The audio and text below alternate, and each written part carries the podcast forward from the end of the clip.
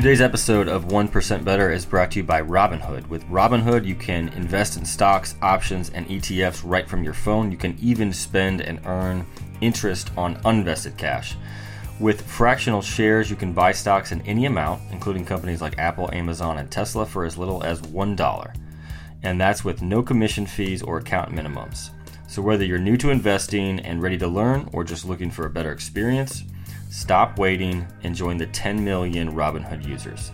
Listeners can get started with a free stock by going to 1%.robinhood.com. That's one, the number one, percent, the word percent, robinhood.com. 1%.robinhood.com.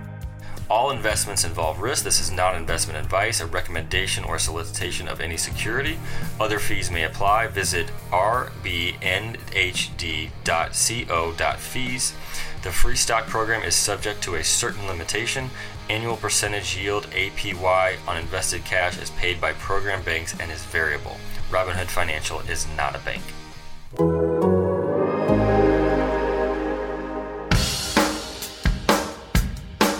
Ultimately, I'm going to keep saying it.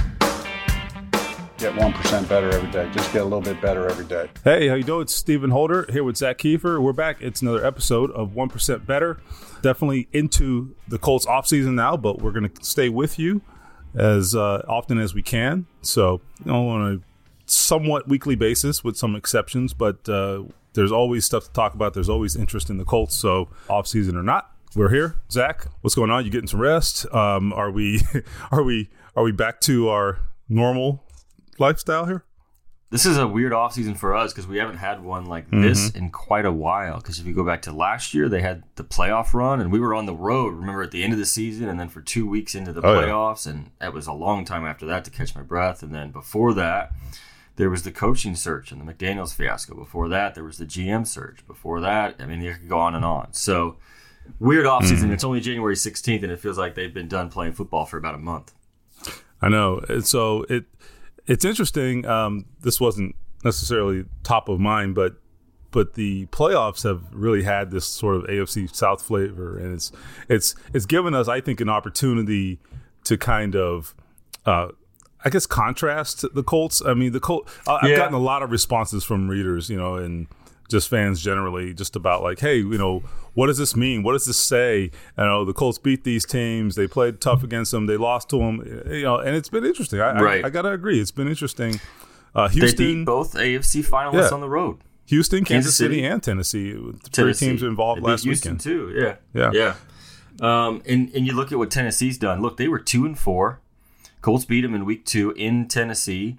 Um, they threw in Ryan Tannehill. No one thought, no one gave him a chance. And, you know, talking to people around the league this week, the job Mike Vrabel's done. Holy crap.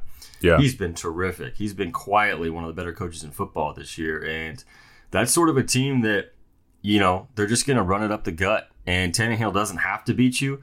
He can. He's proven that late in this season. But um, I didn't see this coming from Tennessee at all. And um, the opposite can be said of Houston's flame out last week in oh. Kansas City. I mean, 24 to 0, and then to absolutely just get – throttled 51 to 7 from there. Were you surprised to see the, the chorus from Houston media saying it's time for Bill O'Brien to go? Or was that something you felt like was coming? Uh, you know, I got to say, I, I didn't necessarily anticipate it, but then I got to thinking about it and I was like, well, wait a minute. So you're telling me, let's let's run down what Houston has had here. Uh, you're talking about a quarterback who is not necessarily you know sort of a top five guy yet, but he's heading in that direction, and he's oh he's an be, MVP guy one day. Yeah, yeah, he's going to be clearly one of the top five quarterbacks in the NFL for a long time potentially. And then you've got what I think could be the best wide receiving group in the NFL potentially. You know, we could argue right. about it, but certainly the right. top three. You've got a generational defensive player in J.J. Watt. He's been hurt a lot. I get that. Yeah, and, and he's missed a lot of time, and that that has obviously in the last few years been a factor. But uh, you saw the impact he has when he's played in recent weeks, and then you've got you know sort of I think a, a front seven that still you know is pretty good. They've got some guys there like Mercilus and guys like that. Their defense has not played up to its potential, in my opinion. You know, given the personnel that they have. So so they look at all of that, and then you look at the the miscues from Bill O'Brien. You look at the head scratching play calling in certain situations, and then why are they having Yeah. to call a timeout when you knew you were going to go for it on fourth down? How do you not have a play? Like, what is that? You know, it's like these are the things people said about Chuck Pagano, and they couldn't wait for him to get fired. Yeah. so Yep. It's a weird dilemma because they've won four out of, I think it's four out of six AFC South titles, right? Yeah. And so you're stuck in this middle ground of like, yeah, we're good enough to get there.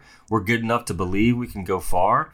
And they've never gone past the second round. They've never played in a conference championship game. And that's where the frustration comes in because DeAndre Hopkins and, you know, these guys are not going to be in their primes forever. And Watt, I don't know how much more time Watt has. He's getting hurt every year. yeah, Um, I, I feel like Tennessee's the team that's coming in the AFC South. We got a long way to go, but um, interesting to see Houston flame out the way they did because my God, Patrick Mahomes got hot, and when he does, there's probably nothing better to watch than football.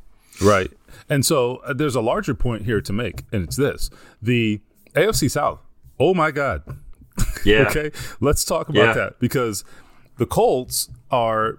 uh, All right, let me back up. I want to throw this in there for context. So the Colts have been watching this play out. You know, people in the building, uh, on the staff, they've been watching this play out, and with as much interest as you have as a fan. And you know, they think it's a way to measure themselves as well. Trust me. And I got a text from someone pretty high up in the organization the other day during the weekend's games, and says, you know, yeah. we're not as far away as people think. And I was like, all right, that's one interpretation. Uh, okay, You buying that? I, I think it's probably largely true, and and here's why. I think that I think that they they have matched up with all those teams as we laid out, and and we know exactly why they fell short. I think in most cases, um, you know, Tennessee, for Yeah. example, uh, they gave Tennessee a couple big plays in that game, and the, the punt block, for example, being a big one. Uh, then the big shot play at the end. That game was really decided by a couple plays. And so Yeah.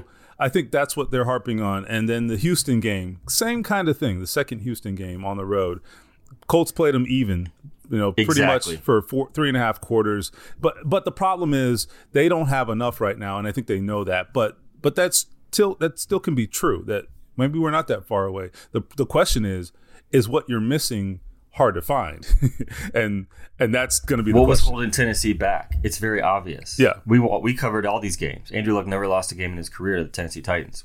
The thing that was holding the Tennessee Titans back was the quarterback. We saw it in week two. It was obvious to us in week two in Nashville.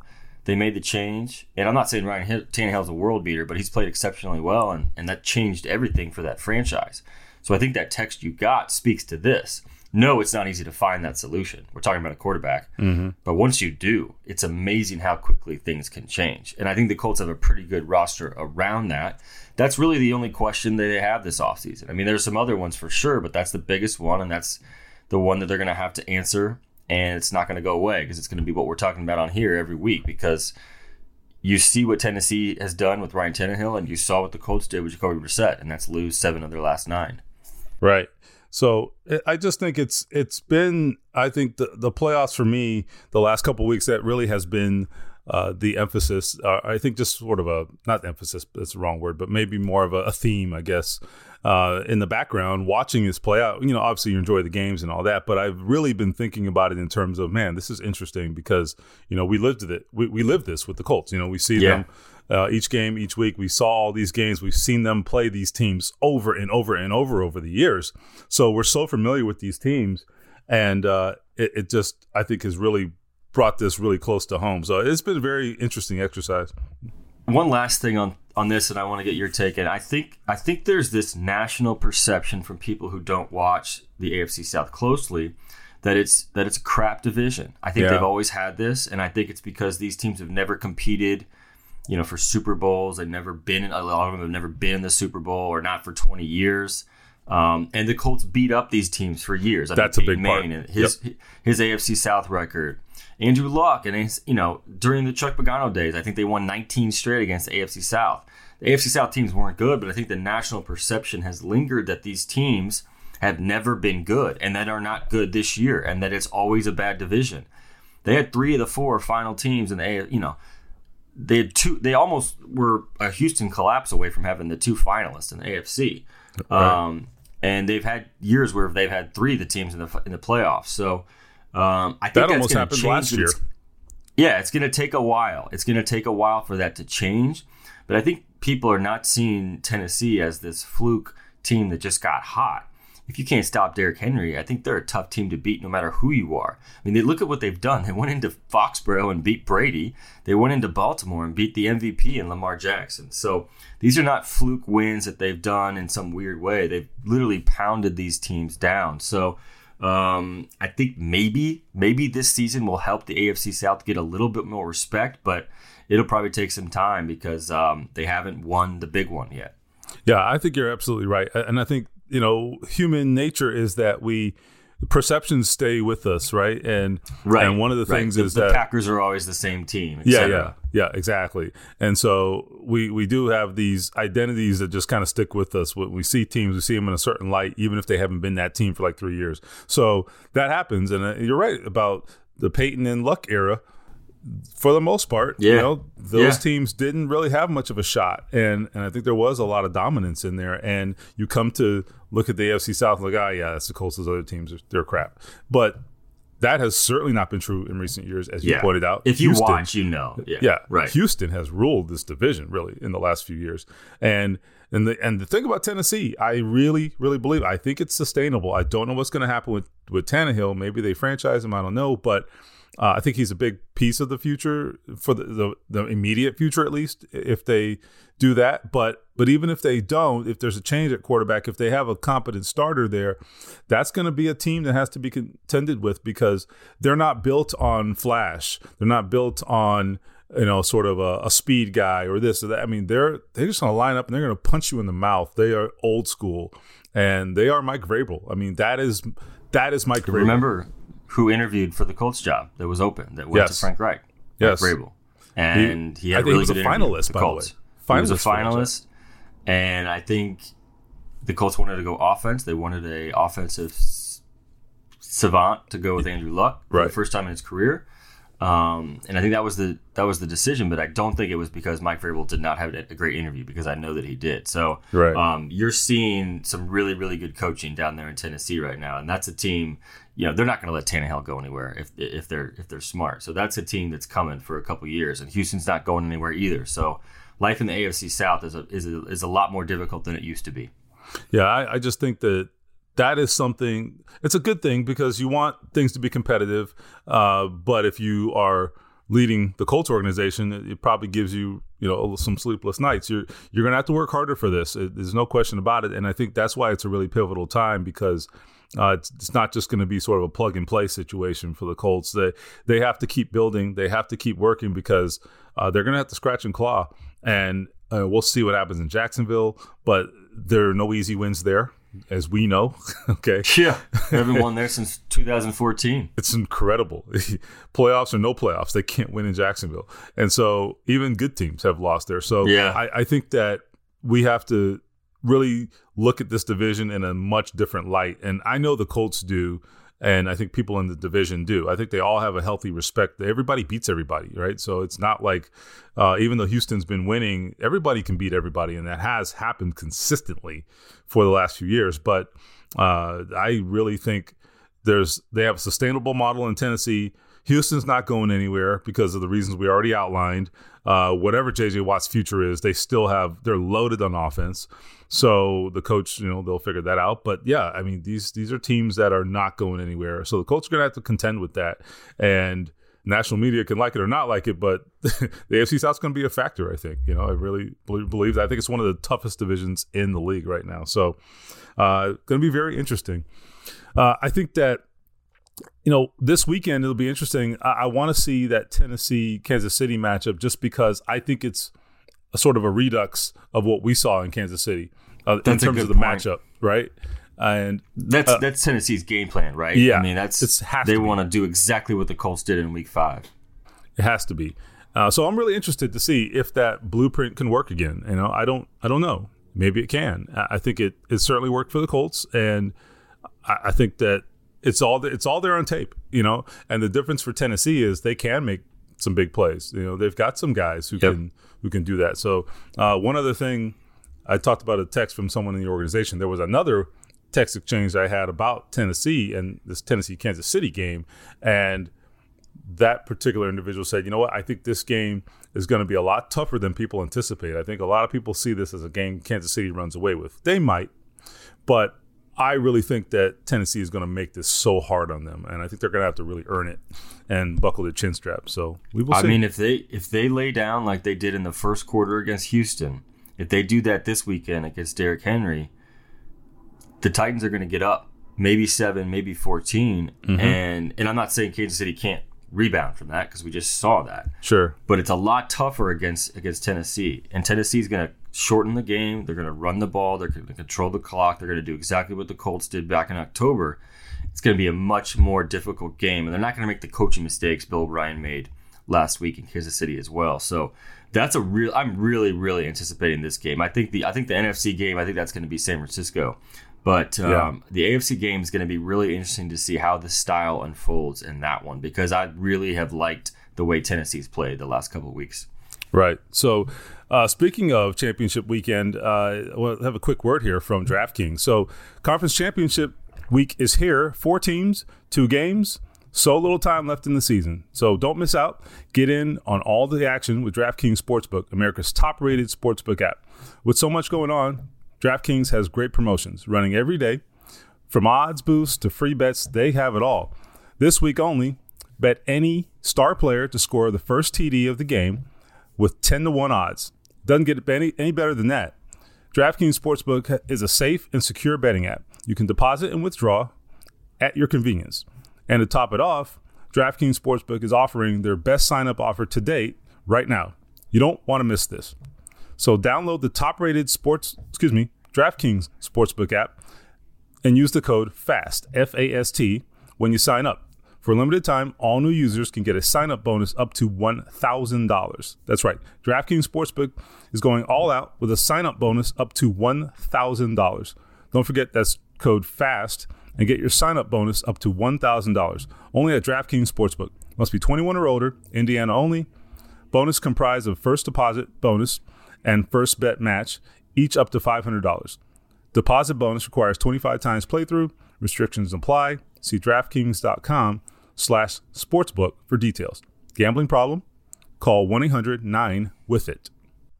And uh, just as a quick segue there, uh, I, I got a kick out of reading uh, Bob Kravitz's uh, story on The Athletic this week about some of these guys who have taken advantage of the, the legalized gambling, sports gambling in Indiana. Uh, Very timely. Unbelievable. Like a cottage industry. Like How funny was that line about the guy that was like, anytime I was watching a Pacers game and they put Lance in, especially at home, I would just put a couple hundred bucks down on the Pacers. And we know it. You know it. Everybody who watched the Pacers in those Yeah. days knows that they would play better with Lance on the floor.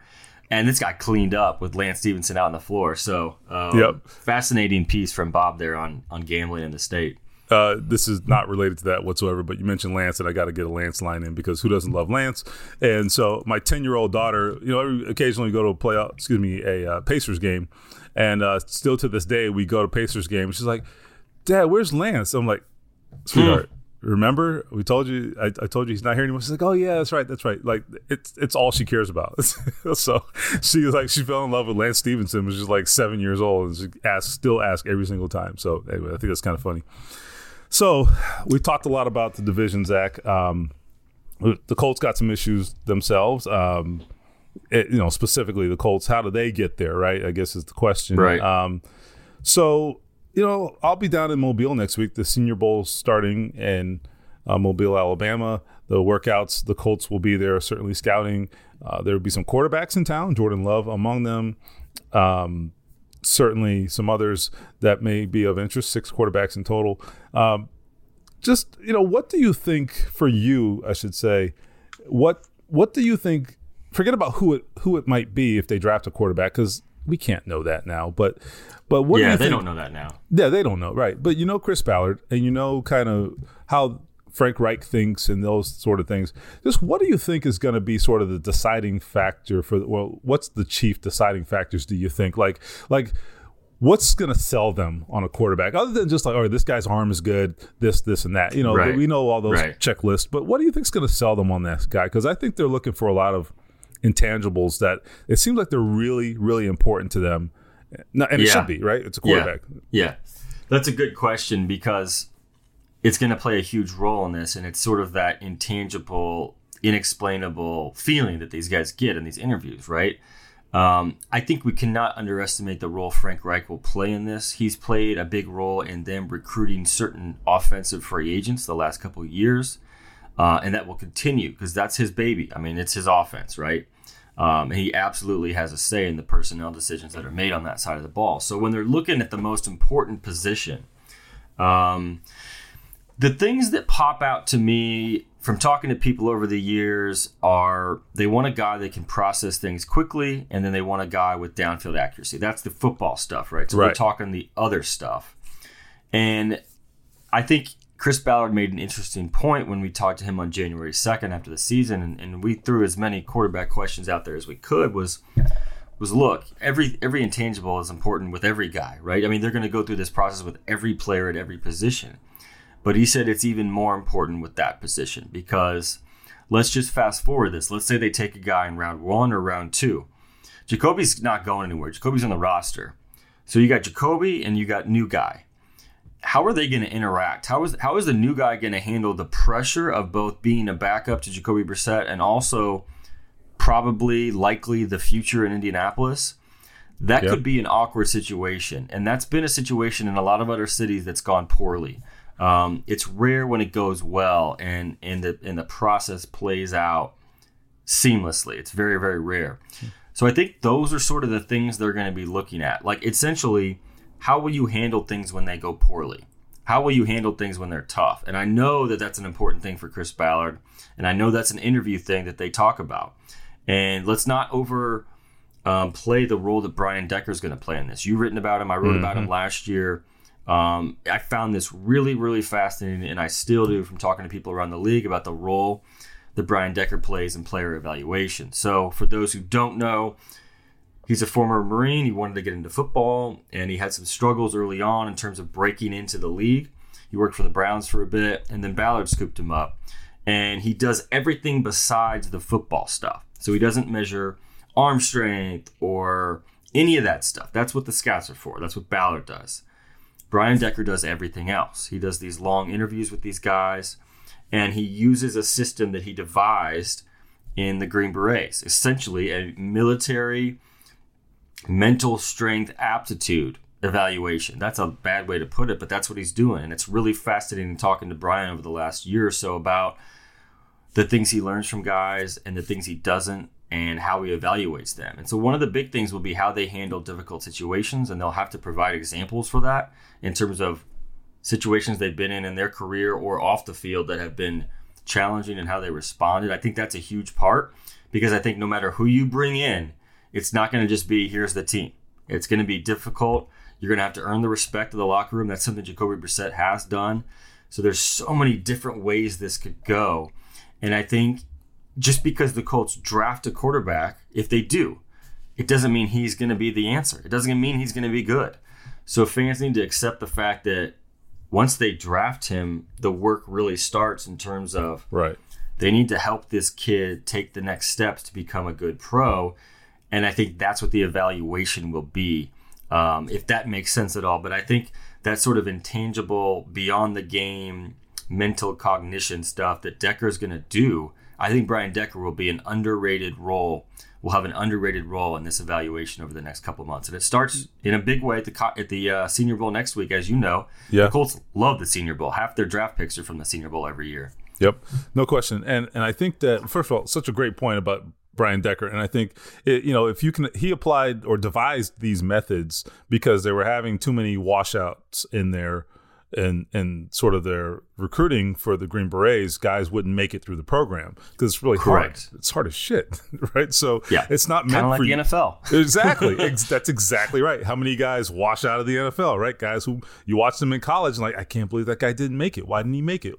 Well, why didn't he make it, Brian Decker? That's his job to figure out why guys make it, why guys don't make it, and I think oftentimes that is about much more than talent and the mental is such a huge part of it. So I think that's that's huge, especially for the most mental position on the field, and not just in right. terms of X's and O's. I mean, it's mental in terms of uh, having to stay in the moment and composure and all of those things for the quarterback is just huge. But I think you the other the other, I guess, area uh, of those intangibles would be the leadership, and which is also something that Brian Decker tries to measure as well. The leadership ability is really key because uh, that's something that that Frank Reich over and over and over emphasizes about Jacoby Brissett. It's like it seems like it's one of the things he loves the most about him. I'm not suggesting that's going to win Right. a Super Bowl because I don't think it Right. will, but it It's definitely right. But it definitely ranks high for them. And so whatever talent this guy has, whoever they acquire,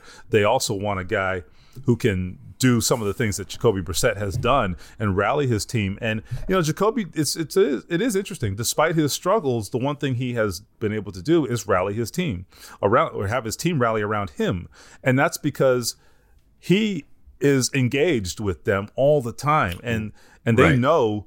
All right, he's our guy, and it, there's no question Right. about it. He's not timid about it, anything. I mean, he's in your face. Right. He lets you know, and he's got a confidence about him in that way. And those are not things that you come out of the womb with. You have to develop that. So, Where So- did he learn that?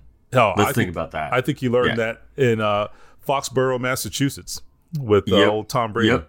Yep. And I think he mimics so much of what he does from from what he saw from Brady. And look, I mean, that that's that's a thing Jacoby has, and we can argue all Right. day about whether he's good enough as a quarterback, and we've talked about that a lot. But in terms of the intangible leadership stuff, they're in on that with him. I Right. mean, this was two days after Andrew Luck retired. Jacoby stood in front of the entire team, fifty three guys, and said, "I'm not going to be twelve. I'm not going to be Andrew. I'm going to be me." And the guys bought into that, and it's a genuine belief. Now, I'm not saying he's the long term answer at quarterback. We saw the same games Right. late in the season. But in terms of that stuff, that's what you want in that position, like you're talking about. So that's what they're going to have to try and find out. Yeah, so it's a it's a real big puzzle. You know, it's um, you can watch all the film all day long. There's there's still a lot more to that puzzle that they'll have to figure out. And and I just think for the Colts, and every team may be different, but for them, and that's all I know. I know the Colts. I don't know what everybody else is doing, but I know for them, this stuff ranks pretty high. So it'll be interesting. Um, Yeah. but there are other matters, Zak, uh, to to address this offseason. We still, Zak, don't have an answer on Anthony Castonzo, and that's a that one there is, I think, starting to. I don't want to say concern me. That's the wrong word, but like I'm starting to wonder where that's going to Yeah. go. And I've been I- thinking about that too. yeah, look, we saw Luke Kuechly uh, step away from the game this week. Great player, great, great player, uh, passionate player. I mean, a guy. You talk about a guy who gave everything, right? I mean, uh, certainly has had his share of head injuries, which you know you feel you feel for him that way. I understand his decision, but then you know I thought about that and and I was like, you know what, you know. I, Anthony Castonzo would be so less surprising than Luke Kuechly stepping away for me. You know, Yeah. it, it would be much Yeah. easier to envision Anthony Castonzo stepping away just because we know Anthony, you know, and I don't know. I, I'm not going to ask you to predict it, but um, where would they be? Do you think? I mean, are they ready to to cope with that potential possibility? No, not at the moment. Um, It's it's it's another headache that they don't need.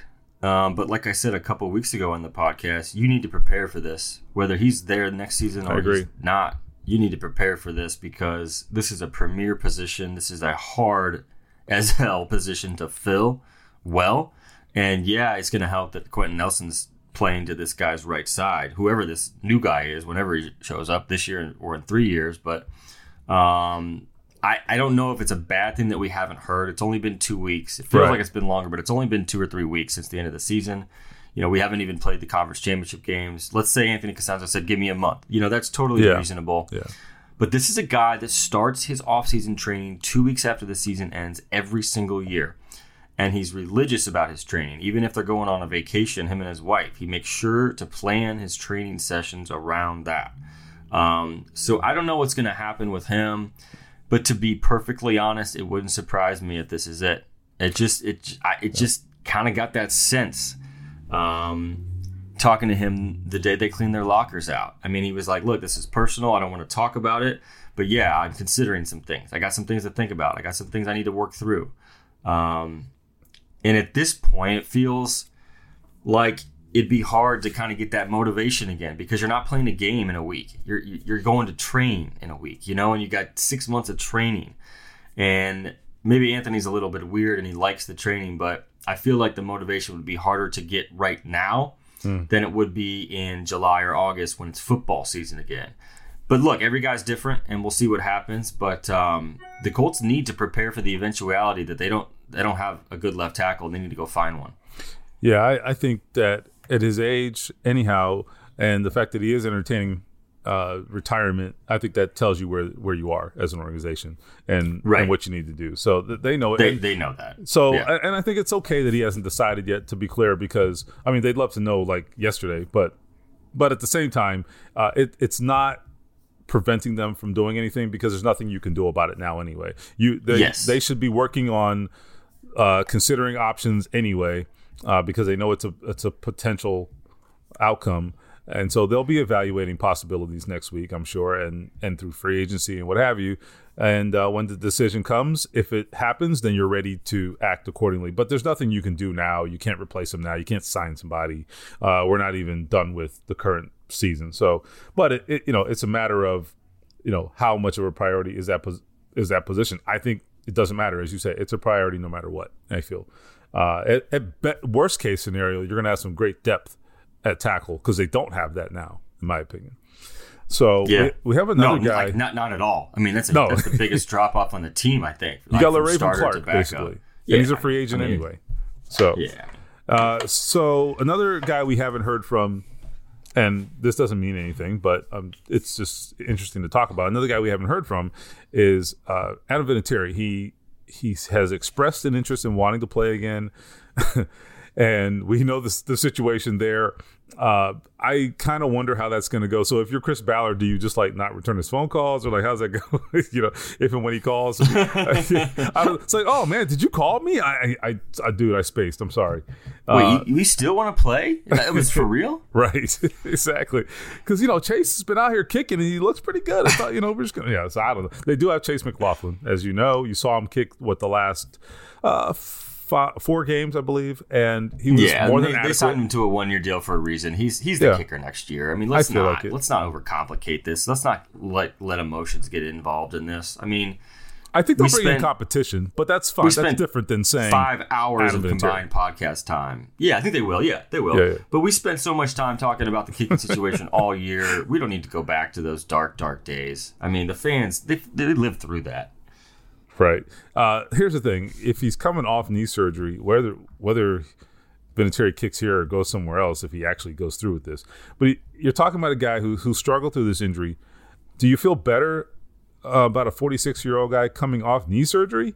Because I mean, there's a No. acclimation period coming off injuries. You know, generally This you're not, not, exactly the same. complicated. like, No. yeah, I mean, um, that means Adam's probably not kicking footballs until the middle of the summer.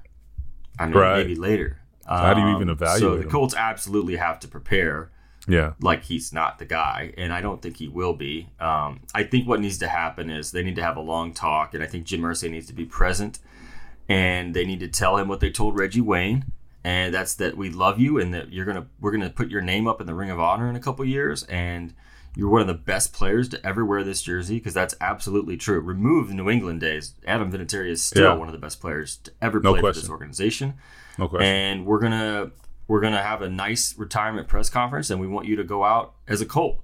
Um, I don't know what Adam Vinatieri says to that. It sounds like he wants to play again. We'll see how his rehab goes. He's got nothing to prove. He's got nothing left out there to achieve.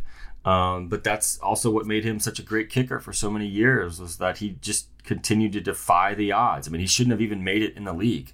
I wrote a big long story a couple years ago about like his third game as a pro. He was he was he was one kick away from getting kicked out of the NFL, and he wouldn't have made it back because his numbers were so god awful. and Bill Parcells told him in no uncertain terms, if you miss this kick, just run straight to the locker room because you're not coming back on this on this field. He pressure. made the kick, and 24 years later, he is the all-time leading scorer in the NFL. But um, we'll get to all that stuff at some point because Adam Vinatieri won't kick forever. But um, this needs to be 100% done. The Colts cannot entertain the idea of bringing him back. That's just how I feel about it. Um, and I think any objective observer of this football team this year understands that. I agree totally. So we'll see. Uh, in in addition to all those things you laid out, Jim Irsay can tell him yeah, in addition to Ring of Honor and great retirement party, press conference, etc. He'll throw him one hell of a party when he goes to Canton, by the way, because Jim Oh, yeah. does not do things uh, half-assed. So Speaking of Canton, this is a good aside. Yes. We were chatting about this on our. We've got a, gro- a group chat with a couple of Colts writers, and there's a good chance, maybe a good chance Edgerrin makes it next week. Um, I don't know for definitely, sure. February definitely a 1st. decent chance. Yeah, I feel like it's a better chance than he's had. it's his best Um, chance. I feel like. Yeah. Let's say Edge makes it. What would you do to go to that party when he makes the Hall of Fame? Well, first of all, The guy parties for a living. Exactly, exactly. Like what what is what is a what, what constitutes a party for Edgerrin James? It's like a party for Edgerrin James means Tuesday. So That would be, I mean, just being a fly on the wall in that party and then trying to write about it the next day, day would be the most epic journalistic assignment in Colts history. I'm well, no, there would be it. no story because you would be dead. Okay, so Right, there that's wouldn't true. be a story. That's true. So That's true. Like Zak died, he went to Edge's party. so Hey, he at least he tried. He went out on top, right? Right, he, right, he took the toughest assignment ever, and he, and he failed. he loved what he did and he went out doing his job. You know, what a dedicated Right. servant. Uh, yeah, I mean, it would be epic. There's no question about it. And the other thing that that we had uh, we we mentioned in our, our group chat was that the next few years are very interesting. I mean, we've got. I think what is Peyton a couple of years away from eligibility. Yeah. So- it's, yeah, it's So we've he got retired after the 16 season. Or, yeah, so 21, I think. Yeah, so we're talking about right now. There's I I don't know if all these guys make it. They may not make it. You know, in terms of Edgerrin and Reggie Wayne being the other one, they, they may not make it. I don't know. We'll see. But they do have a chance. And uh, the best case scenario, if it happens, is you know you could have Colts going in here. Uh, in each of the next three years, or uh, actually Reggie's eligible this year. I don't think he makes it, but but certainly he's in the conversation for the next few years, and uh, it's going to be a really I think potentially epic time for for Colts fans uh, from that golden era. That you know it, it's going to continue too because Peyton will go in and. At some point, one day, Vinny will go in. okay, if he ever Yep. retires. Yep. So Yep. it, it just really speaks to that golden age, man. And I just I, I think that the further you get away from it, uh, for me at least, uh, the, it's like the further you get away from it, the more you start to appreciate just how unbelievable it was.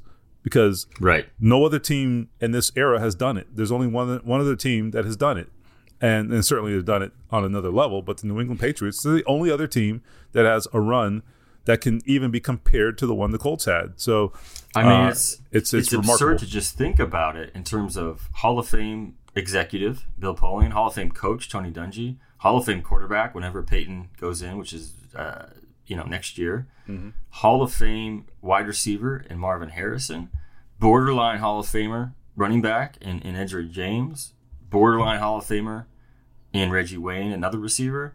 Um, I mean, you've got Mathis and Freeney who are, are not going to make the Hmm. Hall of Fame, but Ring of Honor guys, no doubt. You know, two of the most feared pass rushers of their era. You had a Defensive Player of the Year in Bob Sanders. That was quite a run, and you know they're going to be adding guys to the Ring of Honor every year for some time because they've got so many great guys they need to get up there. Robert Mathis will probably be next year because uh, Yeah, Freeney went in this year, and, and Mathis is a no-brainer. You, you know what's interesting is uh, as much as New England dominated at a different level than the Colts did, obviously winning those Super Bowls in their era, and I guess that era still kind of continuing depending on what happens here. But the point is, their run during their run, I, I think the the Colts are going to have more household name, you know. Hall of Fame level players than the Patriots did, which is so Right, interesting because they churn through it so quickly. Yeah, yep, that's yeah. a good point. it's interesting to me. It's like if you took those Colts stars and line them up against just in terms of names and line them up against you know the best players on those Patriots teams, you're taking the Colts. you know what I mean? On an individual basis, you're like, all right, yeah, give me that guy over that guy. You know, what I mean? The Patriots didn't have a bunch of slouches. I mean, They didn't. Willie McGinest, they were really good Randy players. Moss went in the Hall of Fame, but his Yeah. best days were probably with the Vikings, although he did have, Right. have that And wild 2007 season. and I think we yeah, forget about yeah. Randy because it was such a brief, um, a, a brief run there in New England. I mean, I, I always do that. Right. I always think about Randy and you know him and Daunte Culpepper. But you're right. Yeah, he's he's Right. in there. But I think the Colts, uh, their guys, they were they were their core guys, you know, throughout that era, and it was just kind of different than. Uh, the New England run. Uh, So I mean, it's a compliment to Brady and Belichick. Honestly, is what it is. So, um, and and certainly the role players they had understanding their roles and playing those roles really well too. So right. Anyhow, Right. uh, I don't know how we got on that subject, but that was interesting to me. So, anyway, like I said, lots coming up. We've got Senior Bowl.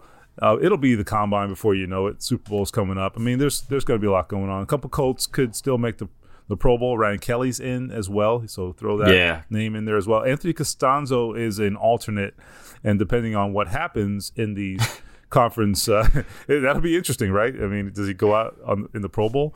Uh, so Hey, anyhow, he is. Andrew Luck did. I know. Uh, so Anthony Castonzo's on standby, depending on whether they need him. We'll see how that goes here, but uh, keep that in the back of your head as well this weekend.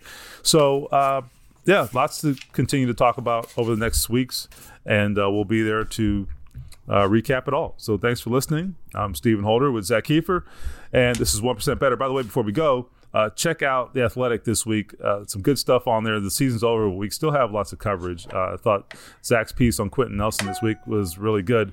Uh, what is Quenton Nelson thinking after the season they just had? Well, he'll tell you. And uh, I also had a piece on Quincy Wilson, who I think was one of the biggest mysteries of this team this season. Uh, certainly Yeah, not for not sure. the foremost issue at all. I, I get that, but But Uh, among the most confusing in Yes. terms of where he's at. What happened to him? What's his future? Uh, covered all that this week. If you're not a subscriber, uh, we've got a deal for you. Just go to the Athletic slash one percent better. O N E one percent better. Get a forty percent discount off subscription. In fact, so uh, we'd love to have you. So anyhow, thanks again for listening. Uh, stay with us throughout the off season. I'm Stephen Holder with Zak Keefer, and this is one percent better.